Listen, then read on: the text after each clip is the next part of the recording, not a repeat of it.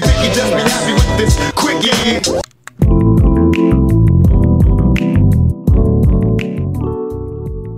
There's nothing in life like a good surprise. Now, the Canucks got a bit of a surprise last night in a 1 0 game with Adam Gaudette scoring in the final minute of regulation.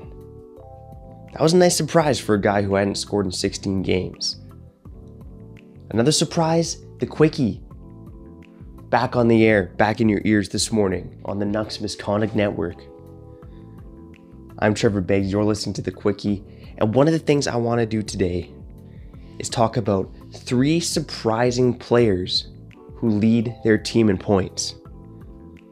Now, part of the reason I like to veer away from the Canucks on The Quickie and on Silky and Filthy here on the network is because there's more to the game of hockey than just the Vancouver Canucks, okay? Especially if you've been cheering for this team for 50 years and they've done nothing but lose you gotta pay attention to what else is going on in the game of hockey. And plus, this season, let's be real 88% of you are not paying attention to anything going on outside of the North Division. But hey, that's what Trevor Banks is here for. Listen to Silky and Filthy, and we'll keep you covered here so you can pay attention to what matters in the North Division. Now, before I get to the other three players I'm talking about here, some people might look at the Canucks and believe that Brock Boeser is a surprise leader in points. Now, Quinn Hughes was the leader for most of the season, but he's gone cold of late. But again, Brock Boeser just having a monster campaign, leading the Canucks with 28 points in 29 games. JT Miller now coming in second with 24 points in 26 games. Again, a bit of a surprise considering that many people might think it's going to be Elias Pettersson, JT Miller, or Quinn Hughes but Brock Boeser by far been the best Canuck on the ice this season. Now, three other players that caught my eye, and I'm going to give you one from each other division. The first, let's go to the West, David Perron. That piece of shit. That piece of shit. We saw it in that series in the summer.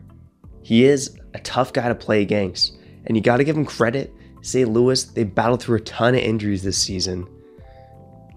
But the 32 year old has remained one of their best players so far this season with 28 points in 26 games.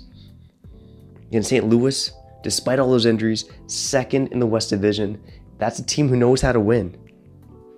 It is hard to know if they were just slacking off in the bubble last summer after winning the cup and having to switch to a, a very different format in the playoffs. But Perron, again, was one of their best players in the postseason and he's showing no signs of slowing down at age 32 for those St. Louis Blues. Let's go to another guy who was traded from the team who drafted him only to return once again, and that is James Van Riemsdyk. Now, James Van Riemsdyk looked like he was on the downturn. After his last season in Toronto, where he had 36 goals, he re signed with his home team Flyers and he hadn't gotten more than 50 points in a season. Injuries were part of that, but he just looked like a middle six winger going forward.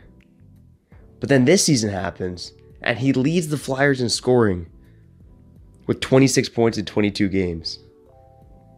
Now, part of that's luck. He is he has the highest secondary assist rate at even strength in the NHL, which points to a player that's been a bit lucky. But that being said, with the Flyers, he's on a line with Sean Couturier and Joel Farabee. That line has been dynamite. Dynamite? Dynamite. That's some Australian coming out right there. Okay, all right, let's get to the last player. I'm talking about Vincent Trocheck of the Carolina Hurricanes. For the amount of stars that the Hurricanes possess right now, it has to be a bit surprising that Vincent Trocheck leads the Carolina Hurricanes in scoring. And what Tyler Toffoli is to the Vancouver Canucks, Vincent Trocheck is to the Florida Panthers. This season, he has scored in each of his four games against Florida. I'm telling you, if some GMs who traded away players like Trocheck and Toffoli knew that they would be facing them eight to nine times the following season, maybe there would have been some hesitation on letting those players either walk in free agency or get traded. Thanks again for listening to this episode of The Quickie. Make sure you go subscribe to the rest of the Nucks Misconduct Network. Nick Bondi had Sportsnet's Dan Riccio on the last episode. Go check it out and go see what else is good on nucksmisconduct.com.